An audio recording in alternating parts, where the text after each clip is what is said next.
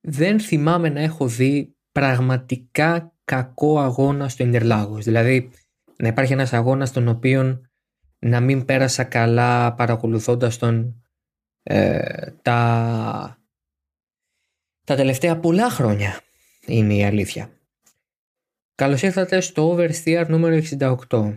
Είναι το επεισόδιο μετά το Grand Prix της Βραζιλίας. Είναι πιθανότατα το επεισόδιο μετά από τον καλύτερο αγώνα της χρονιάς. Ναι, ξέρω και υπάρχουν και οι αποδείξεις πως έχω πει ότι δεν μπορώ να φανταστώ πώς θα μπορούσαμε να δούμε έναν καλύτερο αγώνα για άλλους τρεις αγώνες μέσα στη χρονιά.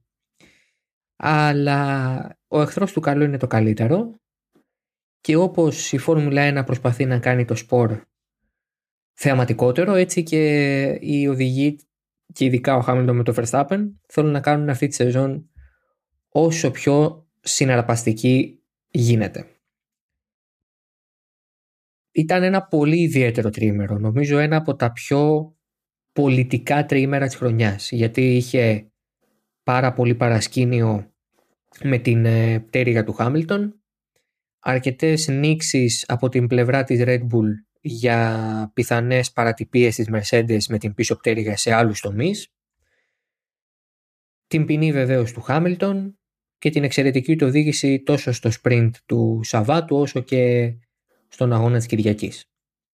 Γενικά δηλαδή υπήρχαν παντού ψήγματα ενός πολύ σημαντικού τριημέρου για την οικονομία της σεζόν όπως αυτή έχει εξελιχθεί.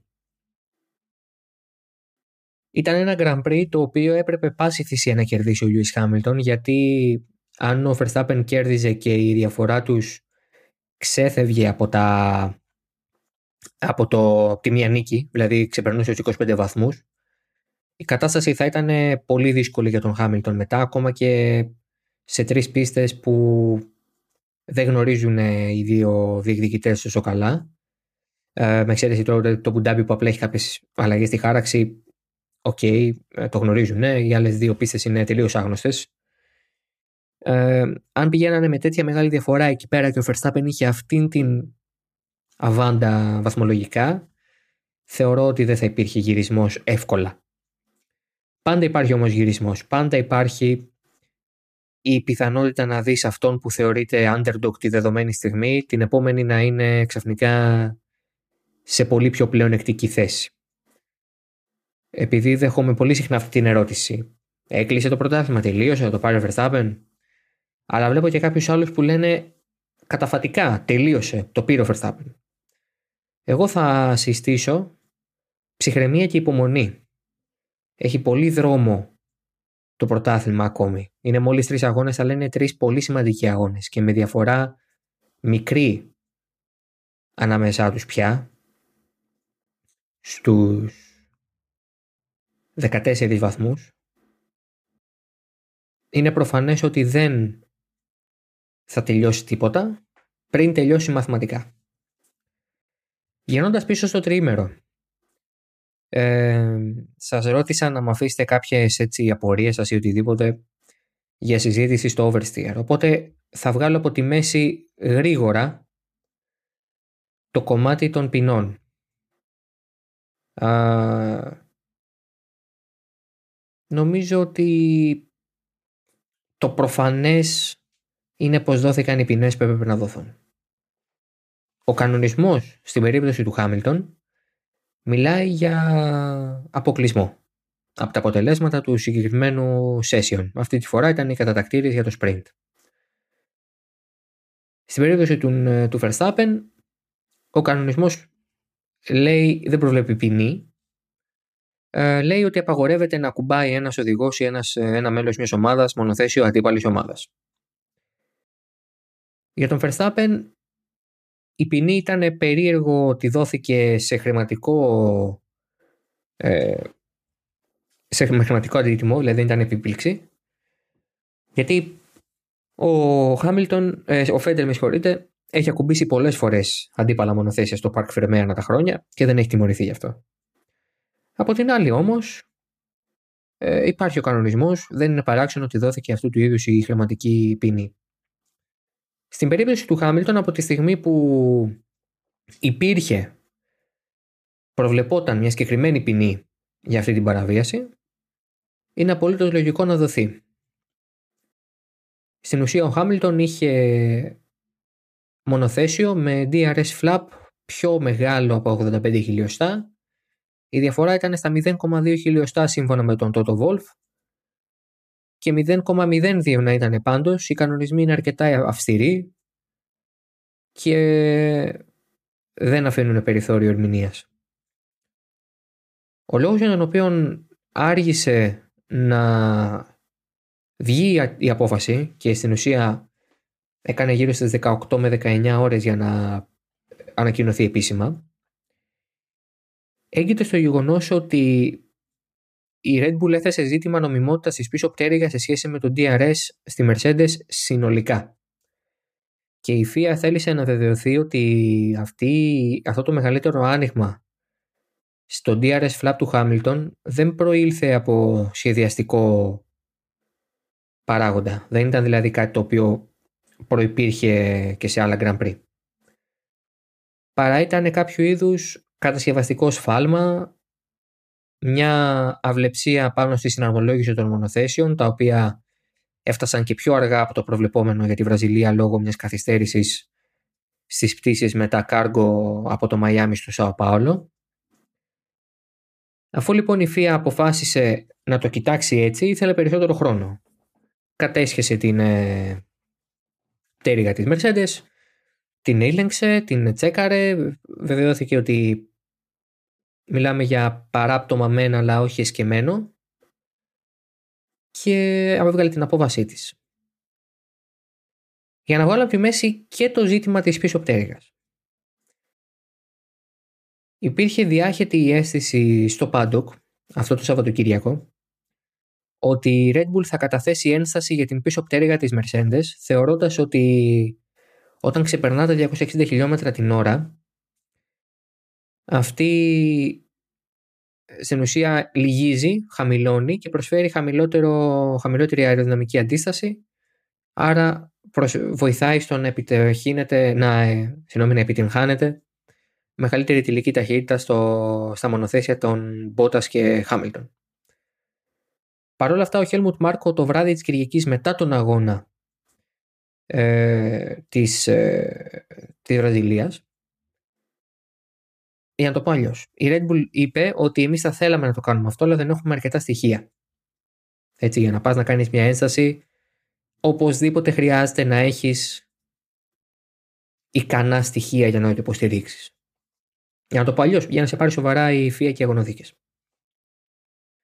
Δεν το κάνανε γιατί δεν είχαν αυτό το, αυτό το στοιχείο. Δεν είχαν αυτά τα στοιχεία με ένα βάλω πληθυντικό. Δεν μπορούσαν να στηρίξουν την, ε, το επιχείρημά τους, αν θέλετε να το πούμε έτσι. Άρα λοιπόν εκεί τελειώνει το τεχνικό κομμάτι του τριημέρου. Και μετά ξεκινάει το ερώτημα πώς γίνεται, πώς γίνεται ο Λιούις Χάμιλτον να ήταν τόσο γρήγορος στο Σάο Πάολο, στο Ιντερλάγος. Δεν θα μπω στη διαδικασία να πω για ένα συγκεκριμένο παράγοντα.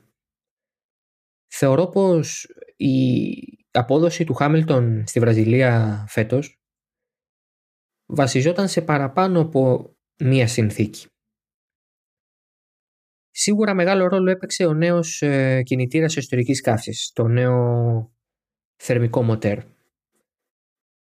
Δεν είναι μεγάλα τα κέρδη που μπορεί να έχει κανείς από μια τέτοια αλλαγή, όσο μπορεί να έχεις για παράδειγμα από έναν τελείως καινούριο πηγιού και όχι μόνο από, τον ιστορικό, από την ιστορική καύση.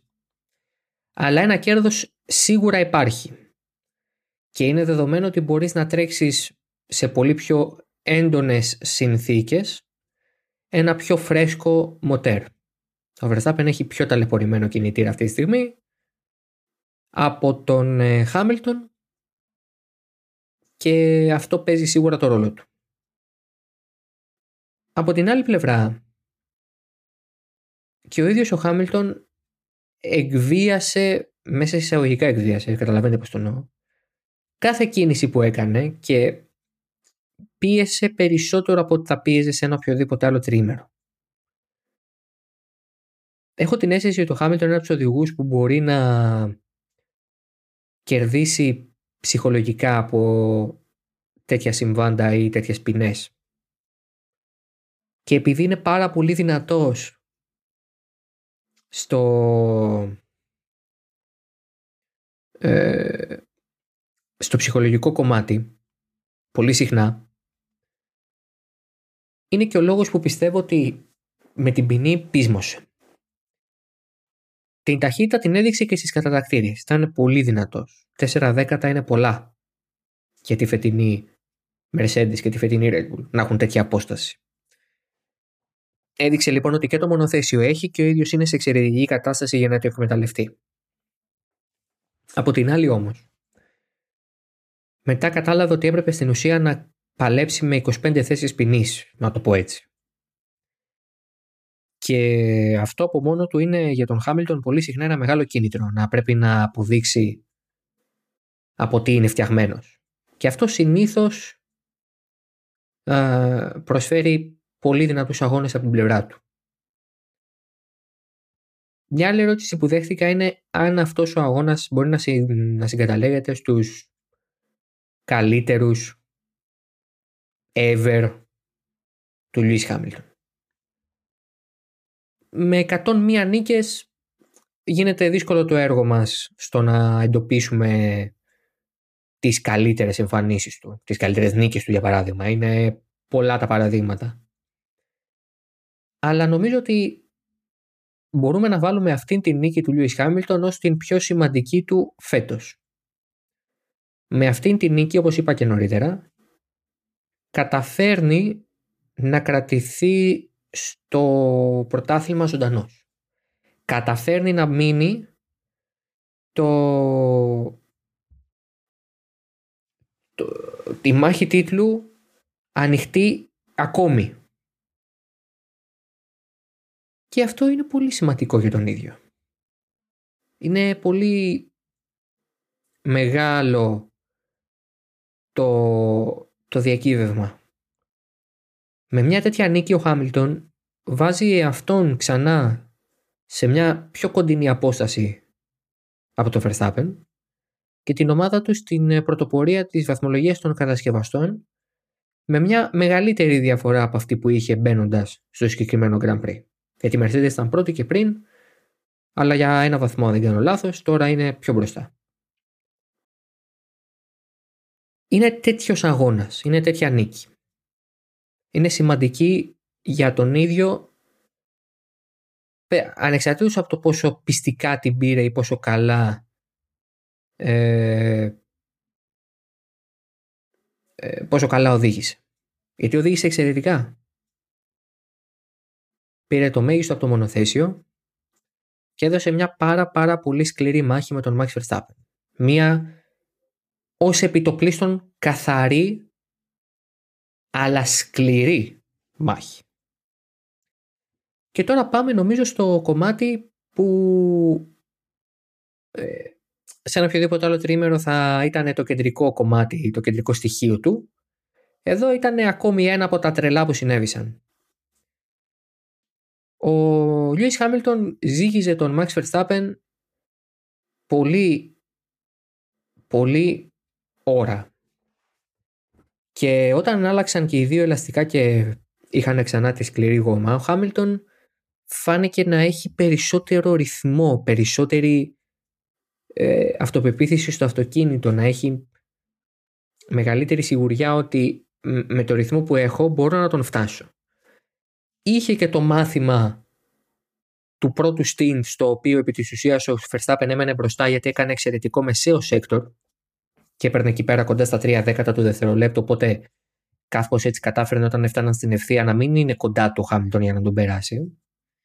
Όλα αυτά ο Χάμιλτον λοιπόν τα είχε δει, τα είχε καταλάβει, τα είχε αναλύσει και ήταν έτοιμος να εξαπολύσει την μεγάλη επίθεση μετά το δικό του pit stop.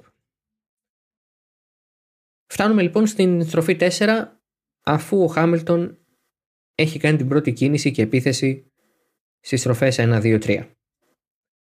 Στη στροφή 4 Ο Verstappen είναι στην εσωτερική, ο Hamilton είναι στην εξωτερική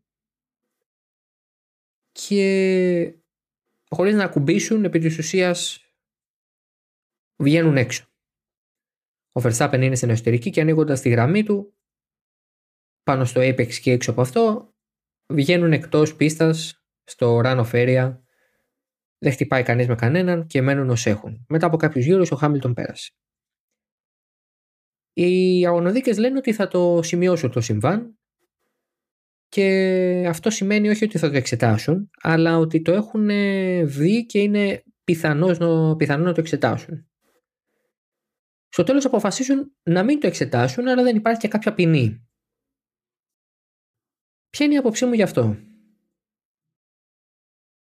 Νομίζω ότι η, η γραμμή, το όριο ανάμεσα σε hard racing, σε σκληρές μάχες και σε μια παράνομη κίνηση συχνά είναι θολή. Συχνά είναι θολή. Δεν είναι πάντα εύκολο να καταλάβεις πότε μια κίνηση είναι έκνομη και πότε είναι τόσο όσο. Εκ πρώτης θα έλεγα ότι μια ποινή 5 δευτερολέπτων προς τον Verstappen θα μπορούσε να δικαιολογηθεί με κάποιο τρόπο από τους αγωνοδίκες. Από την άλλη μεριά είμαι και εγώ τόσο 50-50 μέσα μου που κατανοώ απόλυτα γιατί δεν δόθηκε και κάποια ποινή. Σε αυτό που διαφωνώ είναι στο ότι δεν εξετάστηκε καν.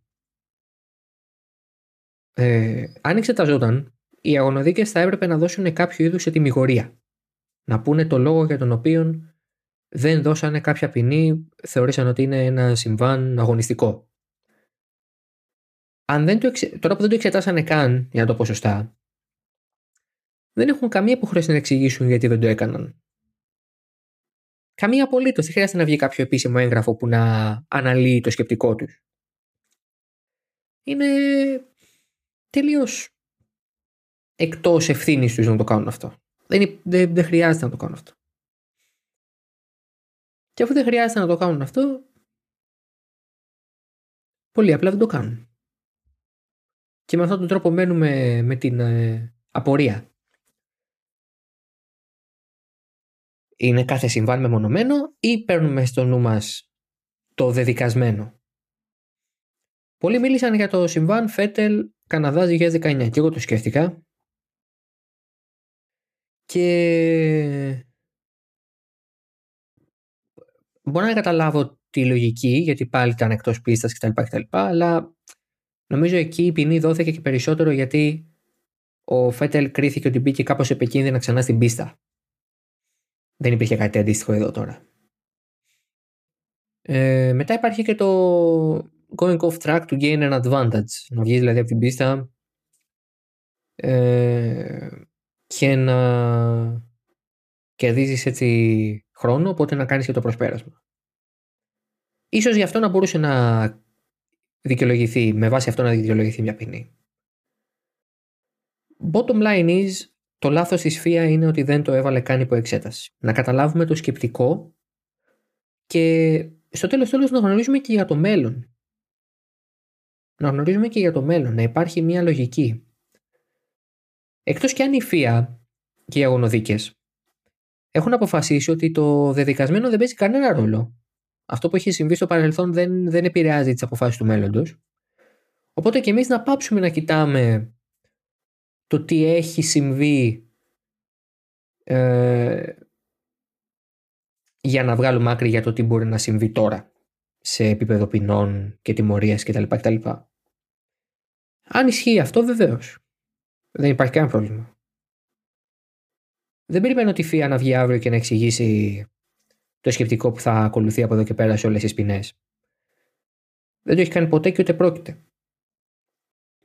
Νομίζω όμως ότι όλοι καταλαβαίνουμε πως είναι πολύ διαφορετικό να τιμωρήσει τον Τσουνόντα και τον Στρόλ από τον, τον Χάμιλτον και τον ε, Verstappen. Πολύ, πολύ διαφορετικό. Τόσο διαφορετικό που εγώ θα έλεγα ότι είναι πολύ πιθανό να μην θέλησαν να δώσουν συνέχεια λόγω του ότι υπάρχει μάχη για το πρωτάθλημα στη μέση με τόσο μικρές διαφορές. Πάντως τους ευνόησε το γεγονός ξαναλέω ότι αυτό το συμβάν πράγματι είναι από εκείνα που θα έλεγα ότι χωράνε άνετα στην κατηγορία του hard racing και όχι του illegal racing. Και εδώ που τα λέμε ο Verstappen καλός ή κακός δικαίως ή αδίκως είναι από τους οδηγούς που ειδικά τώρα δεν θα δώσουν ούτε ένα χιλιοστό στο, στον αντίπαλό τους. Και ειδικά στον Χάμιλτον, προκειμένου για τους προφανείς λόγους. Μια άλλη ερώτηση που έχουμε για το κομμάτι ε, του Χάμιλτον ε, είναι ότι επειδή πέρασαν 13 χρόνια από τότε που πήρε ο Χάμιλτον τον τίτλο με τον, το Μάσα το ξέχασαν ή απλώς ήταν τόσο εντυπωσιακό αυτό το τριήμερο ώστε να το κραβάζουν γι' αυτό, οι Βραζιλιάνοι εννοώντας. Εγώ θα έλεγα ότι πέρασαν τα χρόνια ε, και έχουν περάσει και τα πάθη πια, εντάξει. Έχουν φύγει αυτά τα, τα άσχημα. Ε, και εντάξει. Δεν, δεν νομίζω ότι θα, θα μπορούσε να του κρατάνε ακόμα κακία μετά από τόσα χρόνια. Μια άλλη ερώτηση επίσης που έχει ενδιαφέρον είναι αν οι επόμενες πίστες ε, σε ποια, μάλλον ποια ομάδα βοηθούν ή ευνοούν οι επόμενες πίστες τι, τι θεωρώ ότι πιστεύω. Είναι πάρα πολύ δύσκολο γιατί πρέπει να καταλάβουμε ότι από το Λοσαήλ καταρχάς δεν έχουν κανένα δεδομένο. Το ίδιο ισχύει και για την Τζέντα. Και από το Αμπουντάμπι ενώ υπάρχουν δεδομένα έχει αλλάξει η χάραξη σε αρκετά σημεία. Στην περίπτωση της ε, Red Bull νομίζω ότι θα είναι πολύ καλύτερα τα πράγματα για αυτήν σε Κατάρ και ε, ε, σε Κατάρ και συγγνώμη Αμπουντάμπι κόλλησε ένα δευτερόλεπτο ενώ για την ε, Mercedes με την τελική ταχύτητα που έχει και την γενικότερη ταχύτητα της ε, στις ευθείες και σε γρήγορες τροφές η κατάσταση θα είναι ευνοϊκή στη Τζέντα, στην πίστα της Σαουδικής Αραβίας. Χωρίς αυτό να σημαίνει ότι δεν θα είναι κοντά ή θα είναι κάποιο είδους blowout η κατάσταση από τη μία πλευρά στην άλλη. Απλά ότι θα είναι πάρα πάρα πολύ κοντά ε, αυτό το θεωρούμε δεδομένο, απλά υπάρχει περίπτωση σε αυτές τις πίστες η μία ή η άλλη ομάδα να τα βρουν λίγο καλύτερα τα πράγματα. Πάντως make no mistake ότι και οι δύο, όπως και οι υπόλοιπες 8, θα μάθουν τι εστί Λοσαήλ για παράδειγμα στο Κατάρ την Παρασκευή στο FP1. Είναι από αυτά τα Grand Prix και επειδή είναι μια πίστα που στα πραγματικότητα κατασκευάστηκε για μοτοσυκλέτες έχει και πολύ διαφορετικά χαρακτηριστικά οπότε θεωρώ ότι θα είναι λίγο δύσκολο να βγάλουμε από τώρα ένα ασφαλές συμπέρασμα για το ποια ομάδα θα είναι καλύτερη εκεί. Μήπως ζούμε το RAS 2? Μια άλλη ερώτηση. Θα έλεγα όχι, γιατί στην πραγματικότητα ο Λάουντα με τον Χαντ είχαν ένα πολύ μεγάλο σεβασμό ένας για τον άλλον. Ενώ ο Χάμιλτον με τον Verstappen και οι ομάδες τους βεβαίως φαίνονται ότι είναι λίγο πιο κακότροπες και κακότροποι έχουν μια, μια αντιπαλότητα λίγο πιο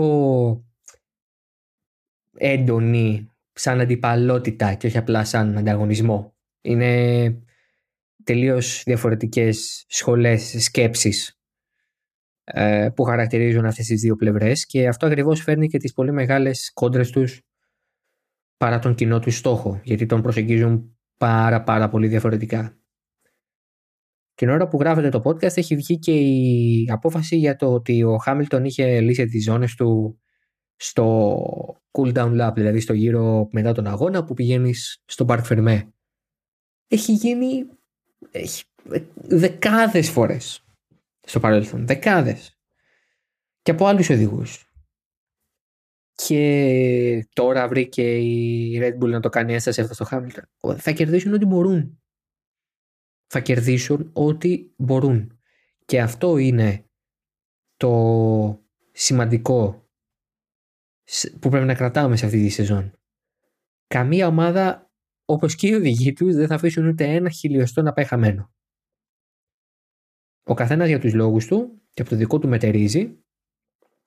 Αλλά η πραγματικότητα είναι ότι όταν συγκλίνουν δύο δυνάμεις με, τέτοιο, με τέτοια δύναμη και τέτοια φόρα και έχουν κοινού, κοινό στόχο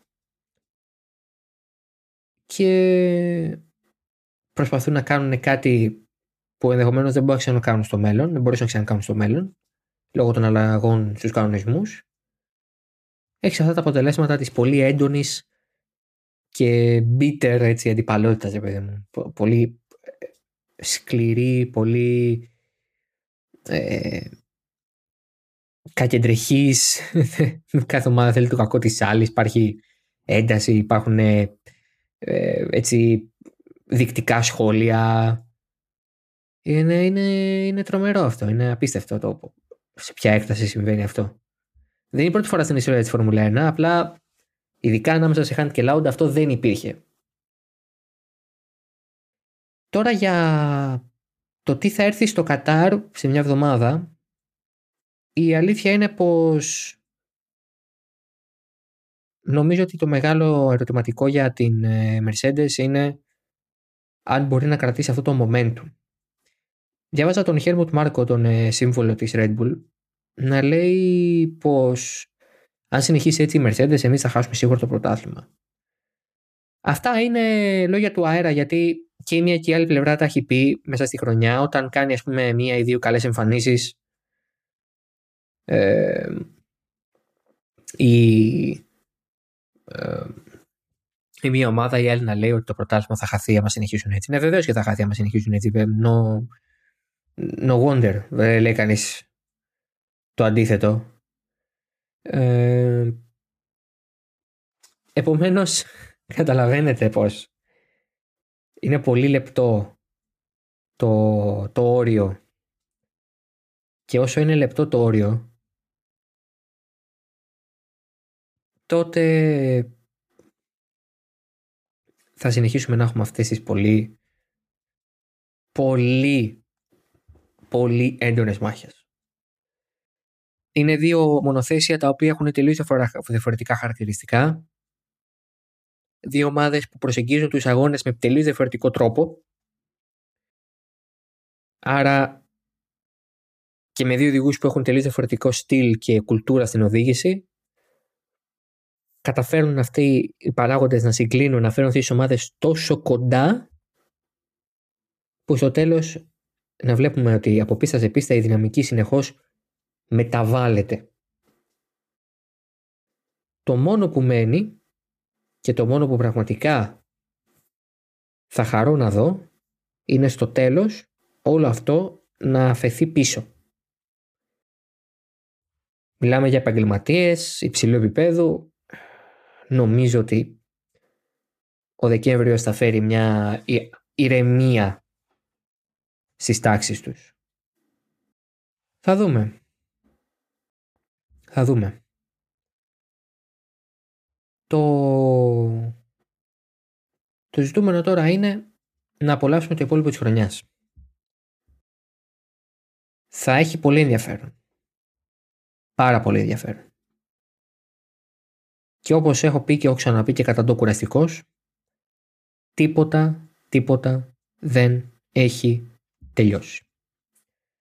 Για το σβήσιμο, μια απάντηση σε μια ερώτηση για το τι πιστεύω ότι θα γίνει στο midfield με τις θέσεις. Σπουδαίο αποτέλεσμα για τη Ferrari και Tauri στη Βραζιλία. Η Ferrari διευρύνει την, απο... την απόστασή της από την McLaren η οποία έχει την απόλυτη καθίζηση στα τελευταία Grand Prix. Συν το ότι η Ferrari έχει έναν πολύ καλό κινητήρα που εισήγαγε στη Ρωσία και, στο, και στην Τουρκία για τους δύο οδηγούς της, οπότε έχει κερδίσει και από εκεί και το χρόνο. Ενώ από την άλλη, η μάχη για την πέμπτη θέση ανάμεσα σε Αλφα Τάουρη και Αλπίν είναι πολύ πιο κλειστή βεβαίω τώρα είναι ισόβαθμες με την Αλπίν μπροστά ακριβώς γιατί ε, έχει την νίκη στο, στο, συγνώμη, του Οκόν στην Ουγγαρία. Ε, και θεωρώ ότι επειδή η Αλφα Τάουρη γενικά έχει δείξει πως καταφέρνει στο τέλος της χρονιάς να είναι καλύτερη γιατί έχει μάθει καλύτερα το αυτοκίνητο επομένως είναι και πολύ πιο σταθερή στα αποτελέσματά της και με τον Γκασλή σε εξαιρετική κατάσταση θα, τα βάλει, θα τις βάλει δύσκολα της Αλπίν με δεδομένο ότι και αυτή μοιάζει να έχει τους οδηγούς ε, να το καταφέρει και να πάρει την πέμπτη θέση μα από την άλλη κιόλας οι οδηγοί μόνο τους δεν πάκουν πολλά πράγματα και σήμερα ο Γκασλή ειλικρινά ήταν πάρα πολύ γρήγορος με την εικόνα ε, που είχε στο ειδικά στο Ιντερλάγος και ανάμεσα στις δύο Αλπίν συγκεκριμένα. Αυτά για το Oversteer 68. Τα λέμε σε μια εβδομάδα μετά το Grand Prix του Κατάρ. Halftone.fm, Spotify, Google Podcast, Apple Podcasts μας ακούτε για σε όποια πλατφόρμα επιθυμείτε και σε όποια άλλη πλατφόρμα podcast επιθυμείτε εσείς θα μας βρείτε. Όπως και όλα τα υπόλοιπα shows του halftone.fm. Μέχρι την επόμενη φορά να είστε όλοι καλά, να απολαμβάνουμε τους αγώνες και τι να πω να χαιρόμαστε αυτό που βλέπουμε γιατί είναι πάρα πολύ σπάνιο να βλέπουμε μια τέτοια μάχη τίτλου και να την απολαμβάνουμε έτσι πρακτικά μέχρι τέλους. Γεια σας.